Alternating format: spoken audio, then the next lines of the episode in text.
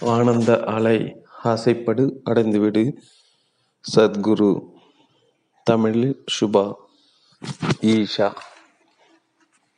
ஆனந்த அலை ஆசைப்படு அடைந்துவிடு. சத்குரு தமிழில் சுபா.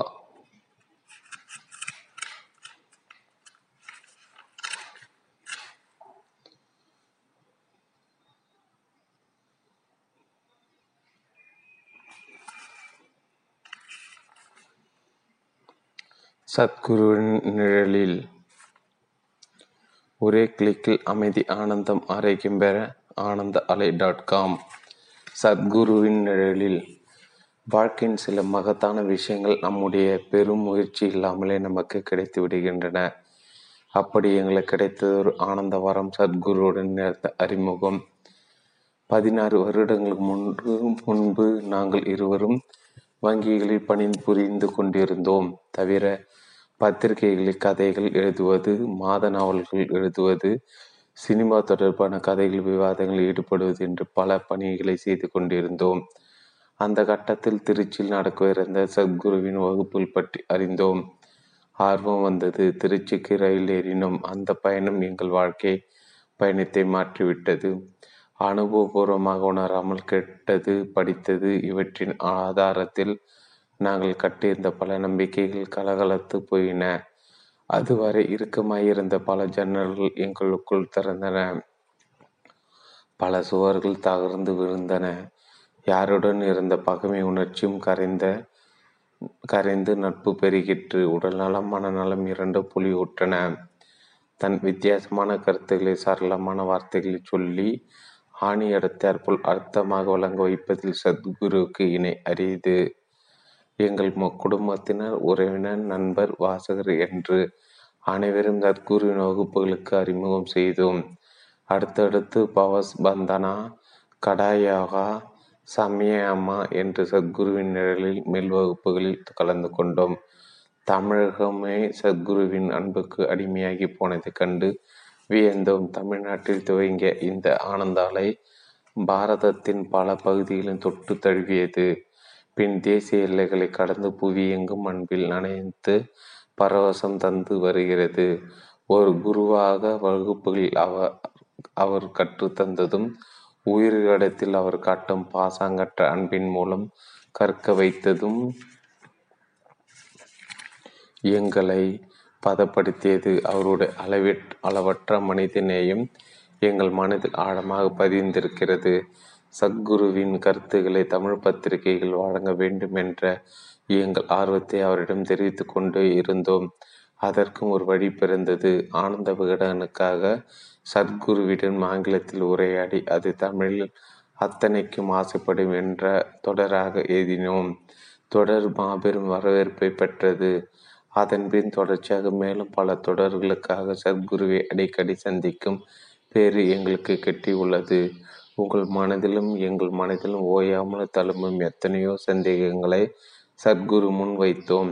கேள்விகள் அவர்கள் அவர் புருவங்களை உயர்த்தியதில்லை இதழ்கள் புன்னகை புன்னைகள் தாம் கொண்டு வந்தன.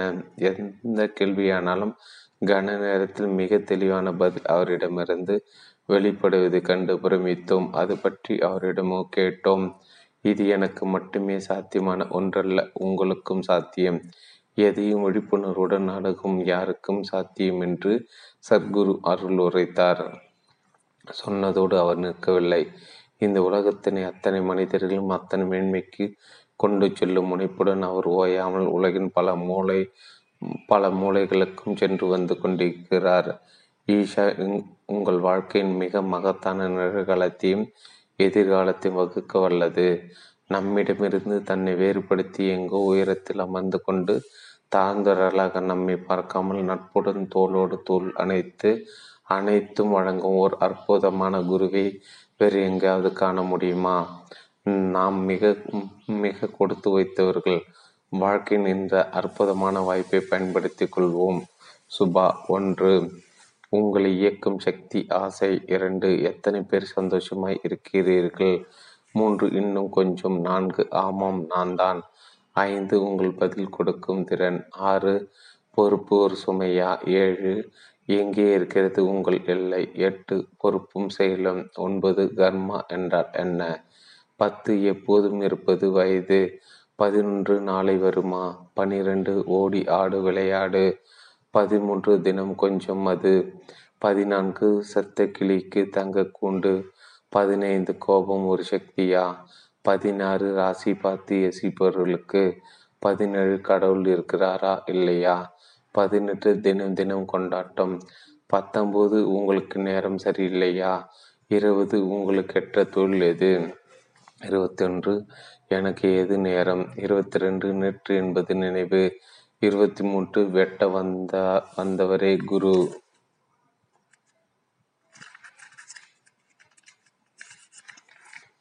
இருபத்தி நான்கு பெண்கள் யோகா செய்யலாமா? இருபத்தஞ்சி. கோயில்கள் எதற்காக? இருபத்தி ஆறு. தவறு செய்வது தலைக்குனிவா? இருபத்தி ஏழு. முட்டாள் முட்டாள் முதலாளியா? இருபத்தி எட்டு ஈஷா கிரியா இருபத்தி ஒன்பது முழுமையான திருப்தி கிடைக்குமா? முப்பது. உங்களுக்கு மிக நெருக்கமானவர் யார்? முப்பத்தி ஒன்று பிற மத மதத்தவர்களுக்கு யோகா வேலை செய்யுமா?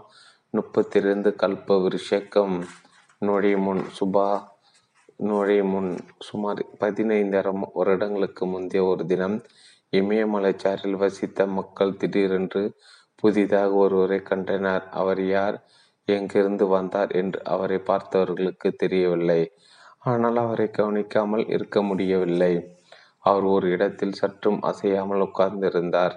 ஒருவேளை ஒரு வேலை சோம்பேறித்தனமாக உட்கார்ந்திருக்கிறாரோ என்று நினைத்தார்கள். சில மணி நேரங்கள் வேண்டுமானால் அப்படி அசையாமல் உட்காரலாம். மாத கணக்கில் அப்படி அசையாது உட்கார்ந்திருக்க எப்படி முடிகிறது என்று எல்லோருக்கும் ஆச்சரியம். அவர் உயிரோடு இருக்கிறார் என்பதற்கு ஒரே ஒரு அறிகுறி அவர் கண்களிலிருந்து அவ்வப்போது பொங்கி பெருகி பெரிய ஆனந்த கண்ணீர் தான் கண்களை திறப்பாரா என்று காத்திருந்து மக்கள் கிட்டத்தட்ட நம்பிக்கை இழந்த ஒரு தினத்தில் அவர் கண்களை திறந்தார். ஆனால் சுற்றியுள்ளவர்களை பார்க்க சுற்றியுள்ளவர்களை கவனிக்கவே இல்லை. எழுந்தார். யாரும் அதுவரை பார்த்திராத வேகத்தோடு ஆடினார். அந்த ஆட்டத்தில் பேரானந்தம் பிரகித்தது. திடீரென்று நினைத்து கொண்டார் போல் மறுபடி கண்களை மூடி அமர்ந்தார். மீண்டும் பல மாதங்கள் அசைவற்ற நிலை. ஆனந்த கண்ணீர். இப்போது அவரிடம் அத்தனை பேருக்கும் ஆர்வம் பெருகிவிட்டது. கண்களை மூடி உட்கார்ந்தால் அசைவில்லாமல் உட்கார்வதும் கண்களை திறந்தால் மற்றவரை பற்றி கவனமெல்லாம் ஆனந்த தண்டமும் அடுவதும் அவர்கள் அதுவரை அறியாத புதியதொரு பரிமாணம்.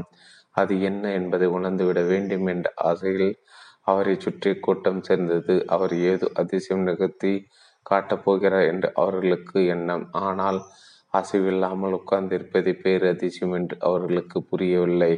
காத்திருந்து காத்திருந்து உதாசீனம் செய்யப்பட்டதில் ஏமாற்றமாகி மெல்ல மெல்ல கூட்டம் கரைந்தது.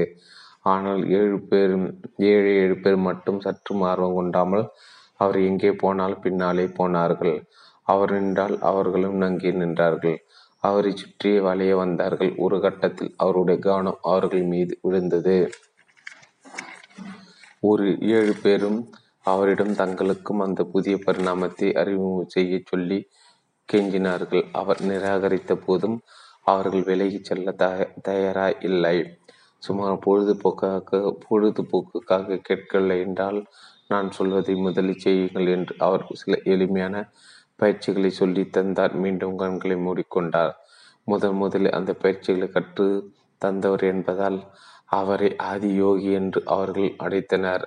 அந்த ஏழு பேரையும் எப்படியும் கலைந்து போயிருப்பார்கள் என்று நினைத்தாரோ என்னவோ இவர்களை பற்றி கவனமே அவருக்கு இல்லை. ஒன்றில்லை இரண்டில்லை தொடர்ந்து எண்பத்தி நாலு வருடங்கள் தங்களை தயார் செய்து கொள்ளும் எளிமையான பயிற்சிகளை அவர்கள் இடைவிடாமல் செய்தனர். இறுதியில் ஆதி யோகியிடம் கருணை பிறந்தது. சூரியனுடைய ஓட்டம் உத்தராயணத்திலிருந்து தட்சிணாயத்தை மாறுகிற ஒரு பௌர்ணி நாளுமில் ஆதியோகியின் பார்வை அவர்கள் மீது விழுந்தது. எண்பத்தி நாலு வருட பயிற்சிகளில் எண்பத்தி நாலு வருட பயிற்சிகளால் அவர்கள் ஏழு பேரும் தகதகவென்று தங்கம் போல் மின்னிக் கொண்டிருந்தார்கள். அடுத்த இருபத்தி எட்டு நாட்கள் ஆதியோகி அவர்களை தொடர்ந்து கவனித்தார். தன்னுள் இருக்கும் ஞானத்தை பகிர்ந்து கொள்ள இவர்களை விட சரியான நபர்கள் இல்லை என்று அறிந்தார். அடுத்த பௌர்ணமி நாள் தென் திசை பார்த்து ஒரு குருவாக உட்கார்ந்தார். அந்த காலத்தில் முதலாவது யோகியாக இருந்தவர் முதலாவது குரு குருவாக மாறினார். அதனால் அவர் ஆதி குரு என்று அழைக்கப்பட்டார். முதல் தடவையாக மனிதன் தான் இருக்கும் பரிமாணத்தை தாண்டி இன்னொரு அற்புதமான பரிமாணத்தில் வாழ்வதற்கு வழி செய்யும் தொழில்நுட்பங்களை வெளிப்படுத்த ஆரம்பித்தது அந்த நாளில் இருந்துதான் அவர் தென் திசை பார்த்து கொண்டு கொண் உட்கார்ந்ததால் அவருக்கு தட்சிணாமூர்த்தி என்ற இன்னொரு பெயரும் கொடுத்தார்கள். மேற்கத்தின் நாட்டில் சுமார் நூற்றி ஐம்பது வருடங்களுக்கு முன்னால் தான் சார்லஸ் டார்வின் உயிர்களின் பரிணாம வளர்ச்சி பற்றி பேசினார். நம் தேசத்தில் பதினைந்தாயிரம் வருடங்கள் முன்பே இது பற்றிய ஞானம் இருந்தது. எப்படி ஒரு மனிதன் அவன் இருக்கின்ற பரிணாமத்தை தாண்டி இன்னொரு பரிணாமத்திற்கு போக முடியும் என்பதற்கு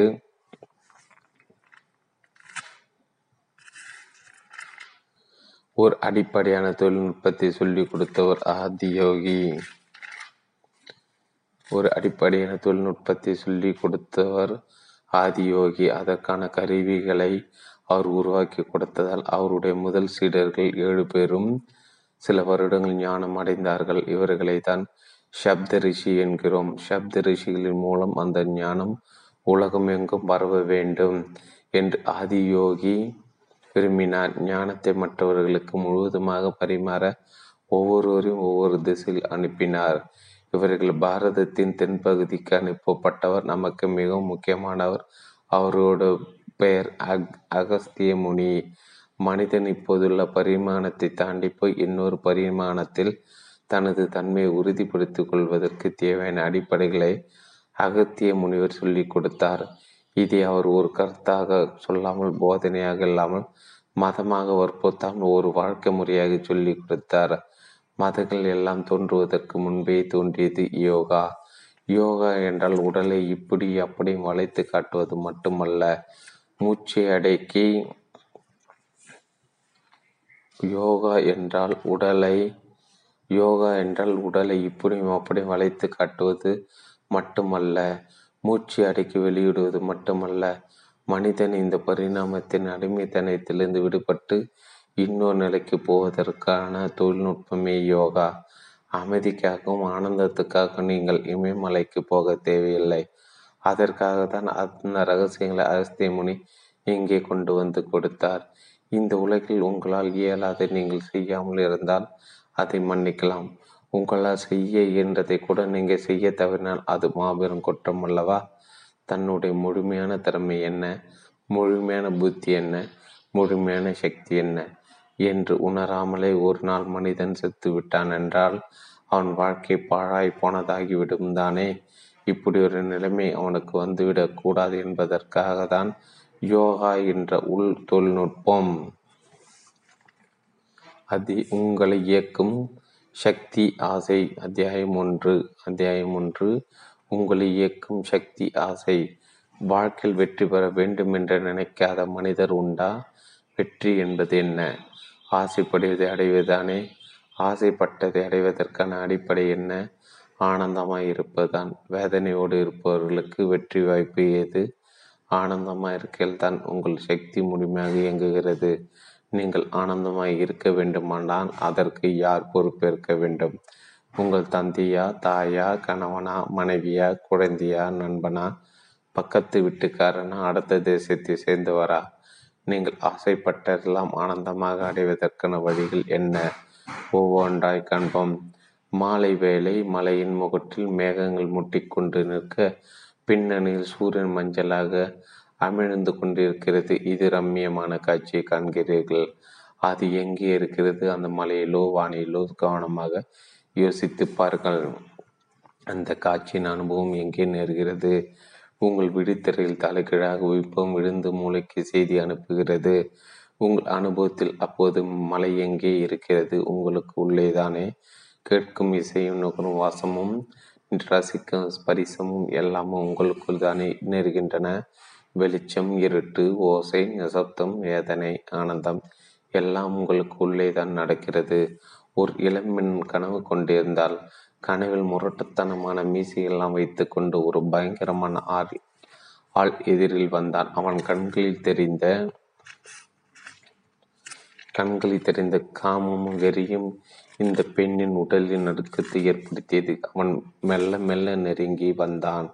இவள் ஒரு கட்டத்தில் பின்வாங்க இயலாமல் சுவரில் இடித்து நின்று விட்டாள். அவன் மிக நெருங்கிவிட்டான் அவனுடைய மூச்சு காற்று கூட அவள் மீது சூடாக இறங்கியது. அந்த பெண் உதறும் குரலில் கேட்டல் ஐயா என்னை என்ன செய்ய போகிறாய் அவன் திகைத்தான் என்னை ஏன் கேட்கிறாய்? நீ அல்லவா தீர்மானம் செய்ய வேண்டும்? என்ற இருந்தாலும் இது உன் கனவு அல்லவா என்றான். வாழ்க்கையும் அப்படித்தான். எப்படி வேண்டுமோ அப்படி அமைத்து கொள்வது உங்கள் கையில்தான் இருக்கிறது.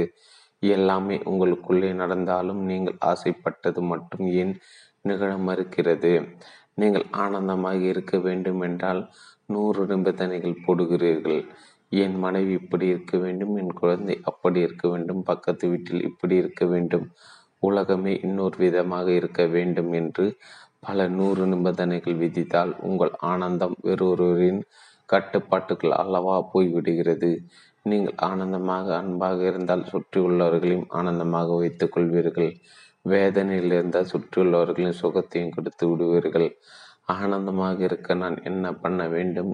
எதை விட்டுவிட வேண்டும்? மனைவியா குழந்தைகளையா குடும்பத்தையா என்று தவிக்கிறீர்கள். உங்கள் சமூகத்தில் ஒரு சாமியார் வருவார். ஆசைப்படுவதன் துன்பங்களுக்கெல்லாம் காரணம் என்பார். இன்னொரு ஒருவர் இன்பத்துக்கு ஆசைப்பட்டு ஆசைப்படுவதை விட்டுவிட்டு சொர்க்கத்துக்கு ஆசைப்படு அதிகாரத்துக்கு ஆசைப்படுவதை விட்டுவிட்டு அமைதிக்கு ஆசைப்படு என்று ஆயிரம் விதமாய் அறிவுரைகள் சொல்லி உங்கள் மனதில் குற்ற உணர்வை அதிகப்படுத்துவார். நீ பணத்தின் மீது ஆசை வைத்தாய் அதுதான் உன் துன்பத்திற்கெல்லாம் காரணம். கடல் மீது ஆசைவை என்று என்று வேறொருவர் சொல்வார். உங்களிடம் பத்து கோடி ரூபாய் இருக்கிறது என்று வைத்துக் கொள்வோம். கடவுளை நம்பி உங்கள் பணத்தை எல்லாம் தேசத்தில் இருக்கும் பத்து கோடி ஏழைகளுக்கு பிரித்து கொடுத்து விட்டால் நிம்மதி வந்துவிடுமா? நாளையிலிருந்து தேசத்தில் உங்களையும் சேர்த்து ஏழைகளின் எண்ணிக்கையில் ஒன்று கூடி போகும். அவ்வளவுதான்.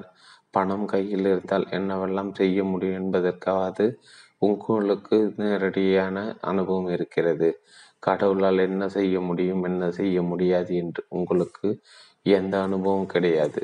சங்கரன் பிள்ளைக்கு ஒரு முறை மோசமான முதுகு வலி வந்து தொந்தரவு செய்தது. டாக்டர் முதுகு தண்டின் எக்ஸ்ரே வெளிச்சத்தில் பார்த்தால் இந்த பிரச்சனைக்கு ஆப்ரேஷன் தான் செய்ய வேண்டும். என் கட்டணம் இருபத்தி ஐந்தாயிரம் ஆஸ்பத்திரியில் ஆறு வாரம் தங்கி ஓய்வெடுக்க வேண்டியிருக்கும். சங்கரன் பிள்ளை திகைத்தார். அவ்வளவு பணத்திற்கு எங்கே போகுது இதோ வந்து விடுகிறேன் டாக்டர் என்று எக்ஸ்ரேவை வாங்கி கொண்டார். நேர எக்ஸ்ரே எடுத்துடன் விரைந்தார் டாக்டருக்கு ஐம்பது ரூபாய் கொடுத்து ஒரு மணி நேரத்தில் சிகிச்சை முடிகிற மாதிரி இந்த எக்ஸ்ரே திருப்பி தர முடியுமா? என்று கேட்டார். அப்படியே எக்ஸ்ரே திருத்தி தரும் சாமியார்கள் தான் ஆசையில் ஒன்றிலிருந்து மற்றொருக்கு மாற்றிக்கொள்ள சொல்பவர்கள் சரி ஆசை விட்டு விட வேண்டுமா? வைத்து கொள்ளலாமா? உங்களை சுற்றியுள்ள இயக்கத்தை கவனிங்கள். தங்கள் வாழ்காலம் சில மணி நேரங்கள் என்ற போதிலும் பூமியில் பூக்கும் பூக்கள் அழகாய் இருக்க ஆசைப்பட்டு பூமியில் பூக்கும் பூக்கள் அழகாய் இருக்க ஆசைப்பட்டு வண்ணம் வண்ண வண்ணமாய் பூக்கின்றன. உங்கள் மீது இருக்கும் ஆசையால் தான் பூமி தன் புவியீர்ப்பு விசையை செலுத்தி உங்களோடு தன்னோடு வைத்துக்கொள் கொண்டிருக்கின்றது. சூரியனிலிருந்து குறி குறிப்பிட்ட தூரத்தில் தனக்கான பாதையை அமைத்து கொண்டு இந்த பூமி வளம் வருகின்றது. அந்த பாதையிலிருந்து அது விலகி போய்விடாமல் மையத்தில் இருக்கும் சூரியன் ஆசையோடு இழுத்து பிழித்திருக்கின்றது என்றைக்காவது சூரியனுக்கு தன் கோலங்கள் மீது ஆசை போய்விட்டால் என்ன ஆகும்? யோசித்து பாருங்கள் புரிகிறதா? ஆசை இல்லாமல் இதன் பிரபஞ்சம் இல்லை. ஆசை இல்லாமல் அலையடிக்காது காற்று வீசாது சூரியன் உதிக்காது அணு அசையாது அடிப்படையான இயக்கம் இருக்காது இந்த உடல் இருக்காது உயிர் இருக்காது ஏன் அடுத்த மூச்சே நடக்காது. ஆசைப்படக்கூடாது என்று இந்த பிரபஞ்சம் ஒவ்வொரு நாளும் உங்களுக்கு சொல்லி தரவில்லை. ஆசை துறந்தால் எல்லாம் சரியாகிவிடும் என்பதை போன்ற முட்டாள்தனமான தத்துவம் எதுவும் இல்லை மற்றவர்கள் சொல்வது இருக்கட்டும். ஆசையை விட்டுடிக்க வேண்டாமா வேண்டுமா வேண்டாமா என்று உங்களிடம் கேட்டு பாருங்கள். உங்கள் மனதிடம் கேட்டால் ஆமாம் ஆமாம் ஆசை திறப்பது என்று தீர்மானித்து விட்டேன் என்று போலித்தனமான அஞ்ஞானம் பேசும் மனம் தந்திரசாலி எதையோ சொல்லி உங்களை நம்ப வைத்து ஏமாற்றும் சுச்சம் அதற்கு தெரியும். ஆனால் உங்கள் உடம்பு அது பொய் சொல்லாது. உங்களுக்கு ஆசை இருக்கிறதா இல்லையா என்று உங்கள் உடம்பிடம் விசாரித்து பாருங்கள். காற்று புகாதபடி உங்கள் வாயையும் மூக்கையும் சில நிமிடங்கள் பொத்தி கொண்டு வெடிக்க பாருங்கள். ஒரு நிமிடம் இரண்டு நிமிடம் வேண்டுமானால் உடம்பு பொறுத்து கொள்ளும். அப்புறம் உயிர் வாழ வேண்டும் என்று உங்கள் உடம்புக்குள் பீரிட்டேடும் மாசை உங்கள் கையை பிடுங்கி போடும். விட்டு போனதற்கும் சேர்த்து அள்ளி அள்ளி ஆக்சிஜனை குடிக்கும்.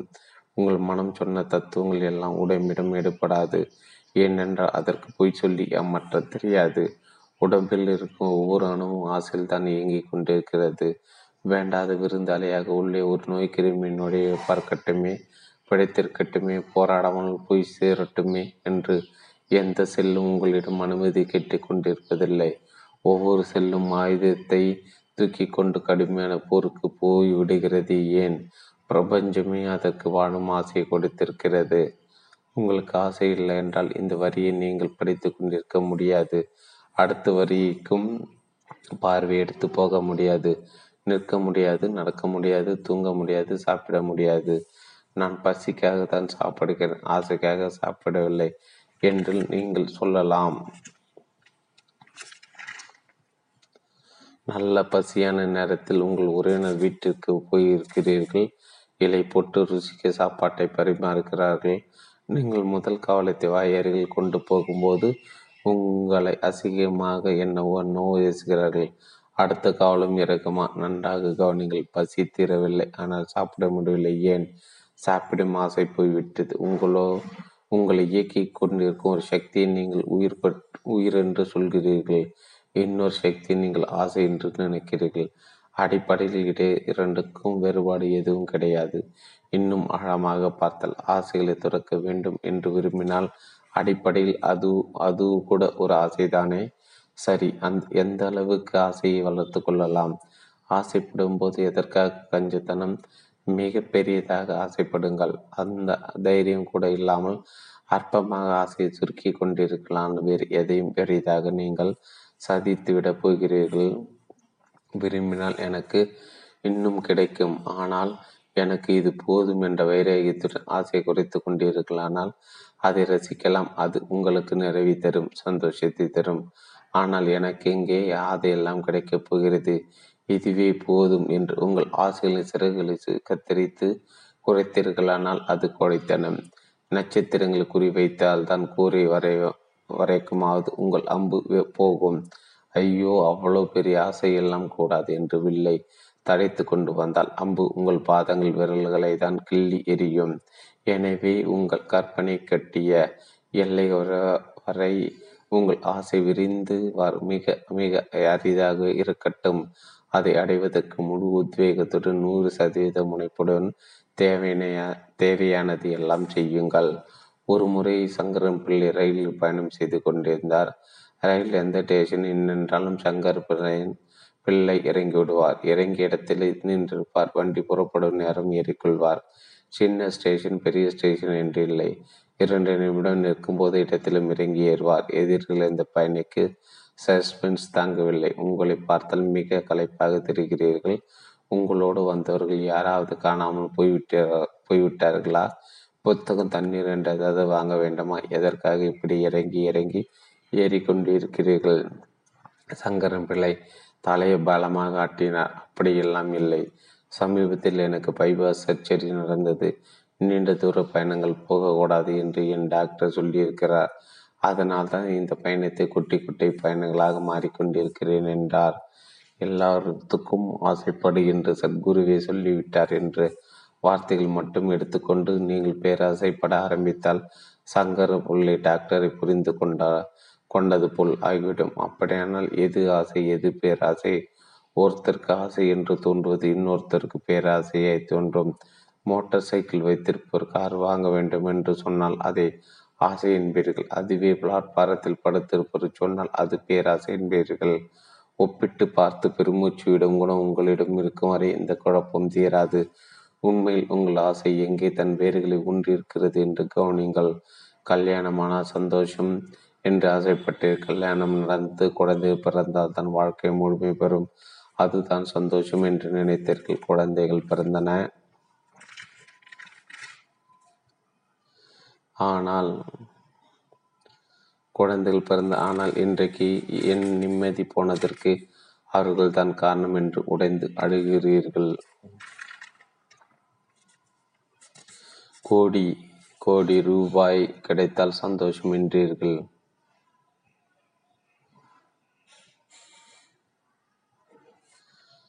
இன்றைக்கு என் நிம்மதி போனதற்கு அவர்கள் தான் காரணம் என்று உடைந்து அழுகிறீர்கள்.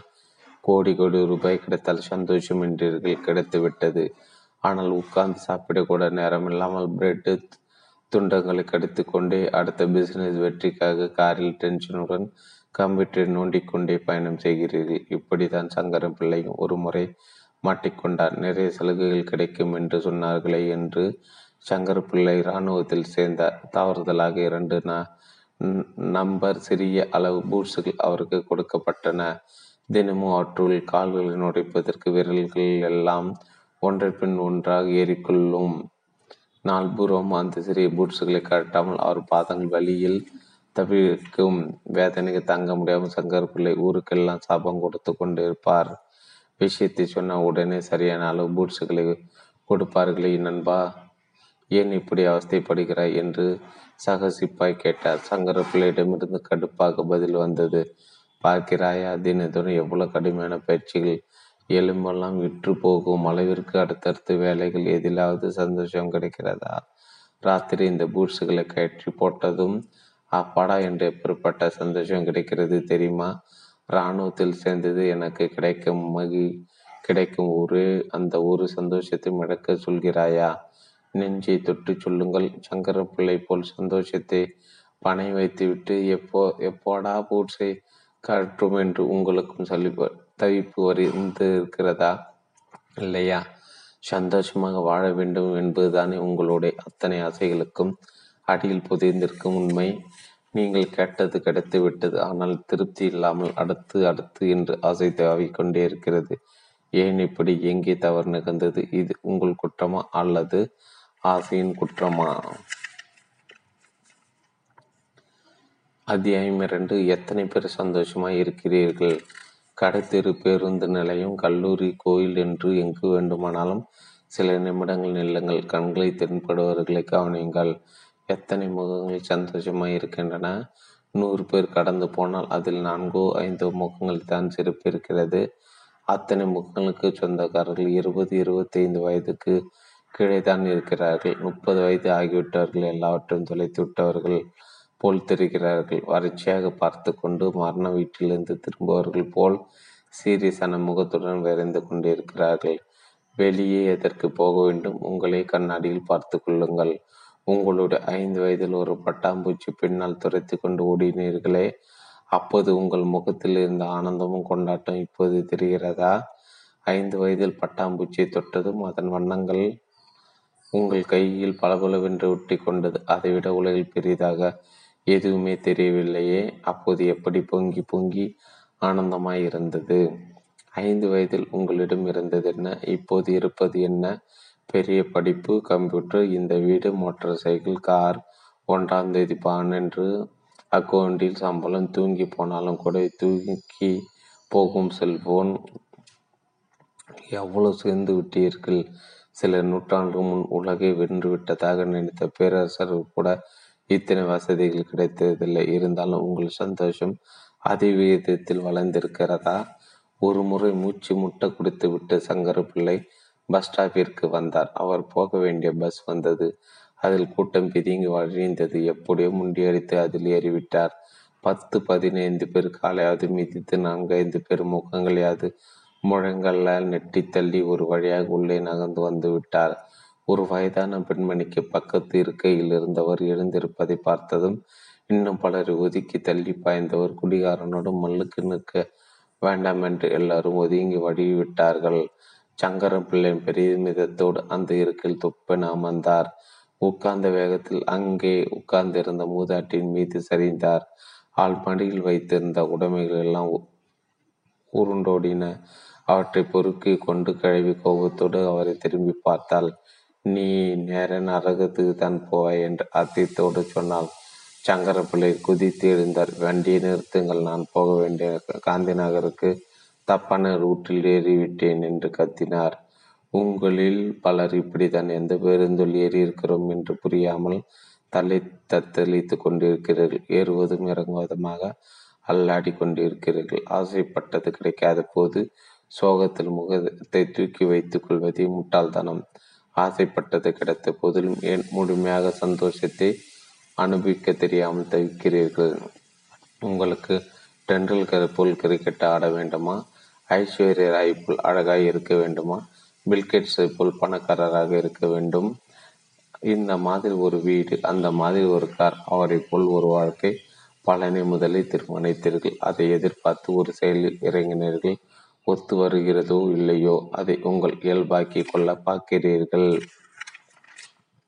தமிழ்நாட்டில் இப்போது இப்போது சாஃப்ட்வேர் பிஸ்னஸ் தான் கொடி கட்டி பார்க்கிறது என்று யார் அறிவுரை சொன்னார்கள். அதற்கு தயாராகி இருக்கிறார். வேறொரு உங்களை பரிதாபமாக பார்ப்பார். அது அங்கே சாயம் போன சட்டையோடு அலைந்து கொண்டிருக்கிறார் அவர் அமெரிக்காவில் சாஃப்ட்வேர் இன்ஜினியராக இருந்தவர் தான் துரத்தி அனுப்பிவிட்டார்கள். இப்போது கையேந்தி பவன் வைக்கலாமா என்று யோசித்துக் கொண்டிருக்கிறார். பேசாமல் ஷேர் பிஸ்னஸ் ஏன் என்பார். ஷேர் பிஸ்னஸில் இருக்கும் தேலும் பாம்பும் மட்டும் உங்களை விட்டு வைக்குமாம். டெண்டுல்கர் அணிவது போன்ற ஷூக்களை அணிந்து அதே போல் கால் பேடுகளை கட்டி கொண்டால் கிரிக்கெட் வந்துவிடுமா டெண்டுல்கர் தன்னுடைய பேட்டையை உங்களிடம் கொடுத்தால் கூட அவர் ஆடும் அதே ஆட்டத்தை ஆட உங்களால் இயலுமா? இன்னொரை பார்த்து அதேபோல் வாழ்க்கையை அமைத்து கொள்ள முயற்சி செய்தால் பரிணாம வளர்ச்சி பின்னோக்கி போய் குரங்கு போல் நடந்து கொள்ள பார்க்கிறோம் என்றல்லவா அர்த்தம்? உங்கள் திறமை முழுமையாக எப்படி உபயோகப்படுத்திக் கொள்வது என்பதன் அல்லவா உங்கள் நோக்கமாக இருக்க வேண்டும். உங்கள் இயல்பை புரிந்து கொள்ளாமல் எதிர் திசையில் துடுப்பு போட்டால் வாழ்க்கை நரமா நரகமாகிதான் போகும். இப்படித்தான் சங்கர் பிள்ளை தன் இரண்டு நண்பர்களுடன் ரயில் நிலையத்துக்கு வந்தார். மூவருக்கும் சேர்த்து ஒரே ஒரு பயணச்சீட்டு வாங்கினார். அவருக்கு பின்னால் கிராமத்திலிருந்து வந்திருந்த மூன்று பேர் இதை கவனித்தனர். ஒற்றை டிக்கெட்டில் எப்படி மூவர் பயணம் போக முடியும் என்று அவர்களுக்கு பிரமிப்பாக இருந்தது. ரயில் சங்கர் பிள்ளையை அவர்கள் கவனித்துக் கொண்டிருந்தனர். டிக்கெட் பரிசோதகர்கள் வருவதை பார்த்தான் சங்கர பிள்ளை அவர் நண்பர்களும் சேர்ந்து ஒரே டாய்லெட்டுக்குள் போய் ஒளிந்து கொண்டனர். மற்றவர்கள் பயணச்சீட்டுகளை சரிபார்த்துவிட்டு பரிசோதகர் டாய்லெட் கதவை தட்டினார். உள்ளே யார் டிக்கெட் ப்ளீஸ் என்றார். வெளியில் ஒரு கை டிக்கெட்டுடன் நீண்டது அவர் அதை சரி பார்த்துவிட்டு போய்விட்டார். அப்புறம் உள்ளே இருந்து மூவரும் வெளியில் வந்து உட்கார்ந்து கொண்டார்கள். கிராமத்திலிருந்து வந்தவர்களுக்கு சங்கரம் பிள்ளை தந்திரம் புரிந்துவிட்டது ஆகா ஆஹா பிரமாதமான ஐடியாவாக இருக்கிறது என்று மனதுக்குள் சொல்லி கொண்டனர். ஊர் திரும்பும் நாள் வந்தது. அந்த மூவரும் சேர்ந்து ஒரே ஒரு டிக்கெட் வாங்கினர். பின்னாலே தன் இரு நண்பர்களுடன் சங்கரன் பிள்ளை வந்தார். ஆனால் இந்த முறை அவர்கள் ஒரு டிக்கெட்டை வாங்காமல் ரயில் ஏறுவதை கிராமத்தர்கள் பார்த்தனர். அவர்களுக்கு குழப்பமாகிவிட்டது. பரிசோதி பரிசோதகரை சங்கரப்பிள்ளன் எப்படி சமாளிக்கப் போகிறார் என்று அவர்களுக்கு புரியவில்லை. டிக்கெட் பரிசோதைகள் வருவதை பார்த்ததும் அந்த மூவரும் ஒரு டாய்லெட்டில் போய் ஒளிந்து கொண்டார்கள். சங்கரப்பிள்ளை தன் நண்பர்களுடன் இருந்தால் எதிர்ப்புறம் இருந்த மற்றொரு டாய்லெட்டுகள் நண்பர் இருவரும் போய்விட்டார்கள். கிராமத்திற்குள் இந்த டாய்லெட் கதவை சங்கரப்பிள்ளை தட்டின யார் உள்ளே டிக்கெட் ப்ளீஸ் என்றார். பரிசோதகர் பரிசோதகர் தட்டுகிறார் என்று நினைத்து உள்ளே இருந்த ஒரு கை டிக்கெட்டுடன் நின்றது. வெளியே காத்திருந்த சங்கப்பிள்ளை அந்த டிக்கெட்டை வாங்கி கொண்டு எதிர் டாய்லெட்டுக்குள் போய்விட்டார். அடுத்தொரு போல் செய்து பார்த்தால் அதே போல் நமக்கும் கிடைத்துவிடுமா சங்கர் பிள்ளை மாதிரி செய்ய பார்த்து இருப்பதையும் இழந்து நின்ற கிராமத்தில் கதிதான் வந்து சேரும். இன்னொரு ஒப்பிட்டு காட்டி அவர் போல் இருக்க வேண்டும் என்று சிறு வயதிலிருந்து உங்களுக்கு பெரியவர்களால் சொல்லப்பட்டு வந்ததால் கிளந்த நோய் இது. விபரீதமான பாதிப்பை ஏற்படுத்தும் முன் முதலில் இந்நோயை கலைத்து விடுங்கள். இத்தனை கோடி கோடி ஜனத்தொகையில் ஒரு மனிதனுக்கு இருக்கும். அதே திறமை இன்னொரு மனிதனுக்கு கிடையாது. குறிப்பிட்ட ஒரு சூழ்நிலை வேறு புரிந்து கொள்ளும் முறை வேறு நீங்கள் புரிந்து கொள்ளும் முறை வேறு. வெற்றி பெற்றோரின் வாழ்க்கை நமக்கு உந்து சக்தியாக மட்டுமே இருக்க முடியுமே தவிர அதையே வெற்றி சூத்திரமாக எடுத்துக்கொள்ள பார்ப்பது அடிமுட்டாள்தனம். வாழ்க்கையில் வெற்றி பெற்று நீங்கள் முதலாவதாக வர வேண்டுமென்றால் உங்கள் திறமை பட்டை திட்டி அவற்றை முழுமையாக பயன்படுத்தி செயலாற்ற வேண்டும். திருமணம் நல்லதா கெட்டதா? சத்குரு திருமணம் என்பது இரண்டு பேர் இணைவதோடு நின்று விடுவதில்லை. அதனோடும் நிறைய விஷயங்கள் சேர்ந்தே வரும். அவற்றை சந்தோஷத்துடன் எதிர்கொள்ள தயாராக இருப்பவர்களே அதை நாட வேண்டும். அற்புதமானவர்கள் சேரும்போது திருமணமும் அற்புதமாகிறது. மோச மோசமானவர்களோ சேர்ந்தாலோ அது மோசமாகிறது. மற்றபடி திருமணம் நல்லதும் அல்ல கெட்டதும் அல்ல.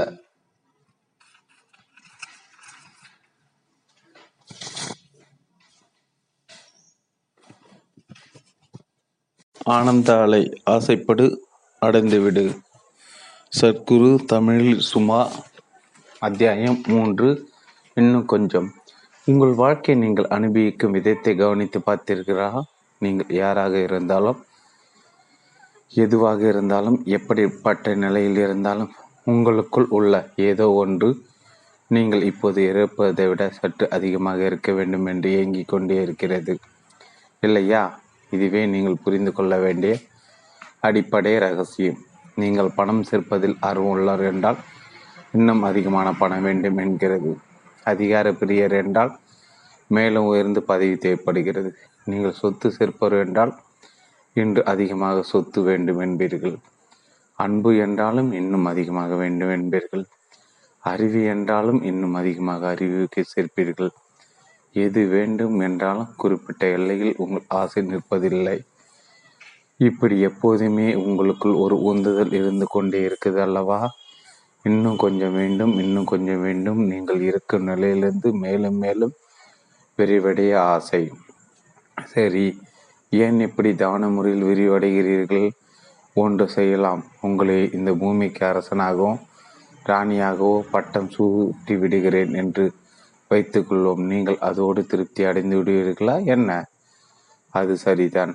அந்த நிலா இருக்கிறதே அதுவும் எனக்கு என்றல்லவா நினைப்பீர்கள்?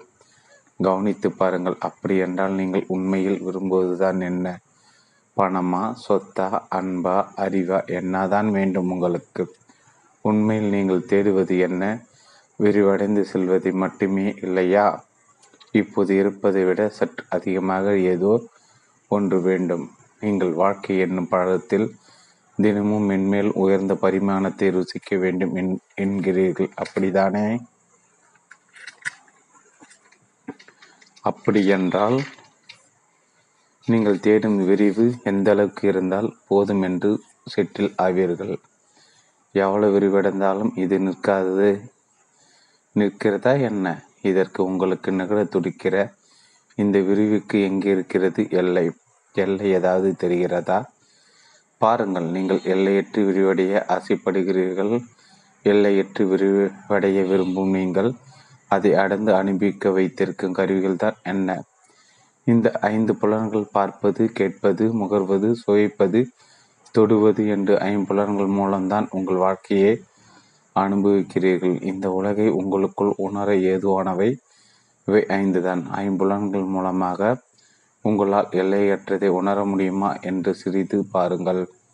நீங்கள் தூங்கிவிட்டால் உங்கள் உடலோடு செயல்பாடு நிற்பதில்லை.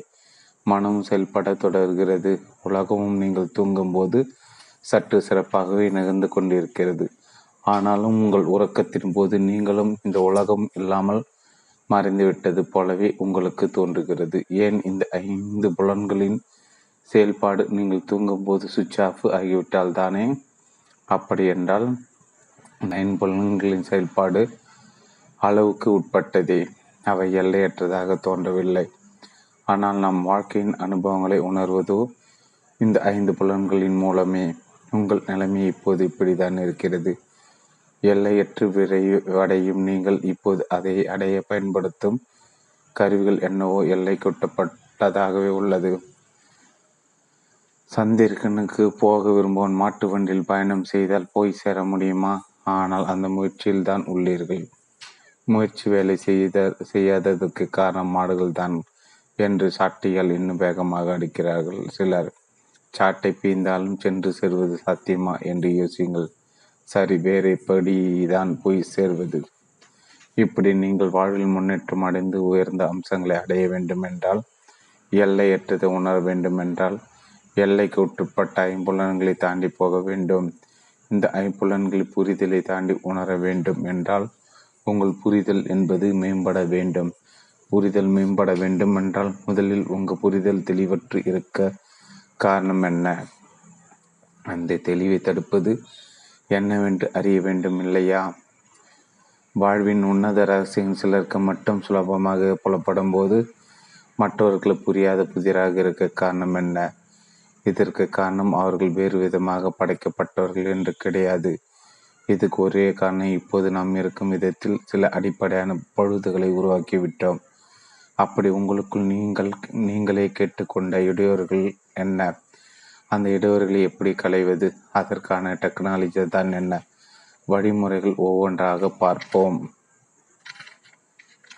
அத்தியாயம் நான்கு. ஆமாம் நான் தான் ஒரு டாக்டர் இருந்தார். அவர் புது டாக்டர் அவர் ஏதோ பரீட்சை பாஸ் பண்ண வேண்டும் என்பதற்காக தான் படிக்கவில்லை. ஒரு நல்ல டாக்டர் ஆக வேண்டும் என்பதற்காக படித்தார். ஏதோ நல்லது செய்ய வேண்டும் என்ற ஆர்வத்தில் இருந்தார். அவரிடம் ஒரு நோயாளி அடைத்து வந்தார்கள். அந்த நோயாளி நிலை எந்த மாதிரி இருந்தது என்றால் இரண்டு நிமிடம் கவனிக்கவில்லை என்றால் உயிர் போய்விடும் என்ற நிலை. அந்த நிலையில் நோயாளி இது புது டாக்டரிடம் அடைத்து வந்தார்கள். நாம் டாக்டர் எல்லாவற்றையும் கவனமாக படித்து என்ன பிரச்சனை என்பதை கண்டுபிடித்து அதற்கு என்ன சிகிச்சை அளிக்க வேண்டுமோ அதையும் செய்தார். அந்த நோயாளி இரண்டு நாட்கள் எழுந்து உட்கார்ந்து விட்டார். ஒரு வாரத்திலிருந்து நடக்க ஆரம்பித்து விட்டார். அவர் இறக்கும் தருவாயில் இருந்தார். வேற எந்த டாக்டரிடமும் போயிருந்தாலும் இறந்திருப்பார். நான் அக்கறையாக படித்து எல்லாம் சரியாக செய்தால் இப்போது அவர் உயிரோடு இருக்கிறார். அவருக்கு நான் தான் உயிர் கொடுத்தேன். அவர் சந்தோஷமாக இருக்கிறார் என்றார். அடுத்த நாள் அவரிடம் வேறொரு நோயாளி அடைத்து வந்தார்கள். அவர் நிலையும் அதே போலதான் இருந்தது. இரண்டு நிமிடம் கவனிக்காமல் இருந்தால் உயிர் போய்விடும். இப்போது டாக்டர் என்ன பிரச்சனை என்பதை சரியாக கவனித்து உரிய சிகிச்சை அளித்தார். ஆனால் நோயாளி இறந்து விட்டார். இப்போது அந்த டாக்டர் என்ன சொல்வார்? எப்படி அற்புதமாக நான் அவரை வழி அனுப்பி வைத்தேன் என்றா? இல்லை இது கடவுள் விருப்பம். அந்த நோயாளியின் தலைவிதி. அழைத்து வந்தவர்கள் தாமதமாக வந்து விட்டார்கள் என்று ஏதோ ஒரு விதத்தில் தட்டி கழிப்பார் ஏதோ ஒன்று நினைத்தது போல நடந்து விட்டால் அதை நான் செய்தேன். அது போல் நடக்கவில்லை என்றால் நான் பொறுப்பில்லை. நீங்கள் எதையோ இப்படி நடக்க வேண்டும் என்று நினைத்தீர்கள். அது அப்படி நடந்து விட்டால் அதற்கு நீங்கள் பொறுப்பு. அது அப்படி நடக்கவில்லை என்றால் எதன் மேல் தட்டி கடிக்கலாம் என்று தேட வேண்டியது ஒன்றும் கிடைக்கவில்லை என்றால் எப்போதும் நாம் சொல்வதை எல்லாம் கேட்பதற்கு மேலே ஒரு முட்டாள் இருக்கிறானோ? அப்படித்தானே நீங்கள் தேர்வு எழுதினீர்கள். மிக நன்றாக எழுதியிருந்தீர்கள் என்றால் பிரமாதமாக எழுதின என்பீர்கள். சரியாக எழுதவில்லை என்றால் நேரமே போதவில்லை என்பீர்கள். பாடத்திட்டது இல்லாத கேள்விகள் வந்துவிட்டன என்பீர்கள். அல்லது வேறு காரணங்கள் தேடுவீர்கள் ஏன்? வெற்றிக்கு உடனடியாக உரிமை கொண்டாடி பொறுப்பேற்றுக் கொள்ள தயாராக இருக்கும் நாம் மனம் தவறு நடந்துவிட்ட மற்றும் அதற்கு வேறு எதை பொறுக்கலாம் பொறுப்பாக்கலாம் என்று அழைப்பாய்கிறது. இப்போது உங்கள் வாழ்க்கையில் எதிலாவது ஜெயிச்சா நீங்கள் பொறுப்பு நீங்கள் பொறுப்பு எடுக்கிறீர்கள். அப்படித்தானே? இப்போது நான் என்ன கேட்கிறேன் என்றால் நீங்கள் நினைத்த மாதிரி நடக்கவில்லை என்றாலும் அதற்கு நீங்கள் பொறுப்பு. இப்போது நடக்காத ஒன்றிற்கு நான் பொறுப்பு என்று உணர்ந்தீர்கள் என்றால் அதை எப்படி நடத்துவது என்ற திறனை நீங்கள் சம்பாதிக்க முடியும். இப்போது உங்கள் திறமைக்கு நீங்கள் பொறுப்பென்றால் உங்கள் திறமை இல்லாமல் போனதற்கு யார் பொறுப்பு? நீங்கள் தானே நாளை நான் இப்படி இருக்க வேண்டும் என்று என் வாழ்க்கை இப்படி மலர வேண்டும் என்று ஆசைப்படுகிறீர்களே இன்று நீங்கள் இருக்கும் நிலைக்கு நானே பொறுப்பு. என்று ஏற்க நீங்கள் தயாராக இல்லாவிட்டால் நாளை எப்படி இருக்க வேண்டும் என்பதை உங்களால் உருவாக்க முடியுமா? என்ன? இப்போது நான் எப்படி இருக்கிறேனோ அதற்கு முழுமையாக நானே பொறுப்பு என்று பார்க்கும் நேர்மை உங்களுக்கு வந்தால்தான் நாளை எப்படி இருக்க வேண்டும் என்ற கனவுக்கான உரிமை உங்களுக்கு உண்டு. சரி இப்போது உண்மையை சொல்லுங்கள். இப்போது உங்கள் வாழ்க்கை சூழல் எதுவாக இருந்தாலும் மேன்மையாகவோ மோசமாகவோ அழகாகவோ எப்படி இருந்தாலும் சரி நீங்கள் அதற்கு முழுமையான பொறுப்பா? உங்கள் பதில் ஆமாம் நான் தான் என்றால் வெற்றி பாதையில் நீங்கள் இன்றியமையாத ஒருபடி எடுத்து வைத்து விட்டீர்கள். அத்தியாயம் அத்தியாயம் ஐந்து. உங்கள் அத்தியாயம் ஐந்து. அத்தியாயம் ஐந்து உங்கள் பதில் கொடுக்கும் திறன். பெரும்பாலானவர்கள் பொறுப்பு என்றால் பழி காரணம் தவறு இல்லாமல் இவர் மேல் அல்லது அவர் மேல் என்று போன்றே அர்த்தம் கொள்கிறார்கள். இது தவறான புரிதல். உங்கள் வாழ்வில் அப்படிப்பட்ட சூழ்நிலை நிகழ்ந்ததற்கு பல காரணங்கள் இருக்கலாம். அதன் உருவாக்கத்தில் பலர் பங்கேற்று இருக்கலாம். ஆனால் என் கேள்வி யார் பொறுப்பு என்பதை தவிர யார் இதற்கு அதற்கு காரணம் தவறு யாருடையது என்பதல்ல. சங்கரப்பிள்ளன் மது அருந்துவிட்டு சாலையில் தகராறு செய்தார். போலீஸ் வந்தது கைது செய்தது வழக்கம் போல் கோர்ட்டில் ஆஜர்படுத்தினார்கள் சங்கரப்பிள்ளன் தள்ளாடிப்படியே உளறி நின்றார். நீதிபதிக்கு எரிச்சல் வந்தது. உன்னை சொல்லி குற்றமில்லை. நீ குடித்த விஸ்கி தான் உன்னை இப்படி ஆட்டி படைக்கிறது என்று சொன்னார். உடனே சங்கரப்பிள்ளை கண்ணீர் தழும்ப நன்றியோடு நீதிபதியை பார்த்த எஜமான் நீங்கள் புரிந்து கொண்ட அளவுக்கு என் மனைவி கூட என்னை புரிந்து கொள்ளவில்லை. அவளை எப்போதும் என்னுடைய இந்த நிலைக்கு நான் தான் பொறுப்பு என்று கூறுகிறார் என்று அழுதார். இவரை போலவே பலரும் தங்கள் வாழ்க்கைக்கு பொறுப்பேற்காமல் தட்டி கடித்துவிட்டு கரை சேர முடியாமல் தவிர்க்கிறார்கள். பொறுப்பு என்றால் ஆக்க ஆங்கிலத்தில் ரெஸ்பான்ஸ் ரெஸ்பான்சிபிலிட்டி என்று சொல்கிறார்கள். ரெஸ்பான்சிபிலிட்டி ரெஸ்பான்ஸ் பிளஸ் எபிலிட்டி அதாவது பொறுப்பு என்றால் உங்களால் பதில் கொடுக்கும் திறன் என்று அர்த்தம். பதில் கொடுக்கும் திறன் என்றால் டீச்சர் கேட்கும் கேள்விக்கு வாய் திறந்து பதில் சொல்வது என்று அர்த்தம் கிடையாது.